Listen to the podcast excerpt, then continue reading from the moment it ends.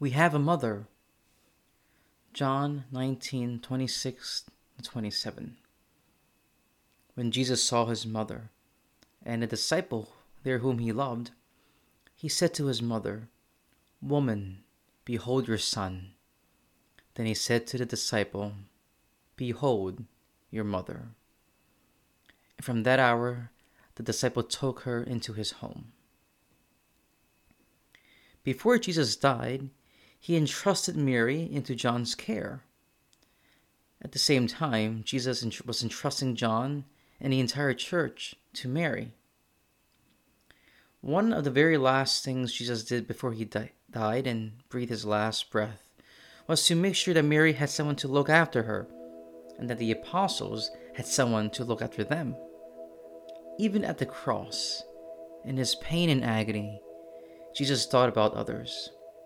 As son, he made sure his mother was will be taken care of, and as teacher, he made sure his disciples and followers will have a familiar face to remind them of his love.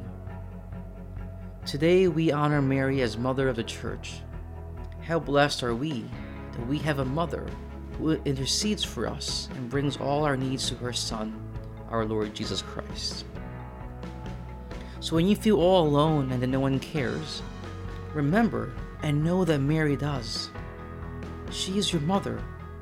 Jesus entrusted you under her care. Knowing how the world is, having lived in it, Jesus knew that we could not be left to our own devices.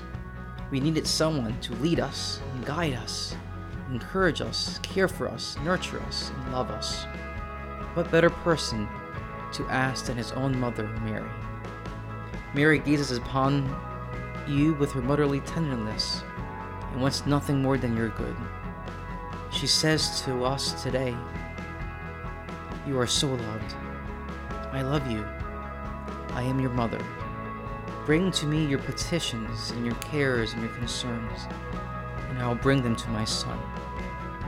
I am here for you and with you. You are not alone.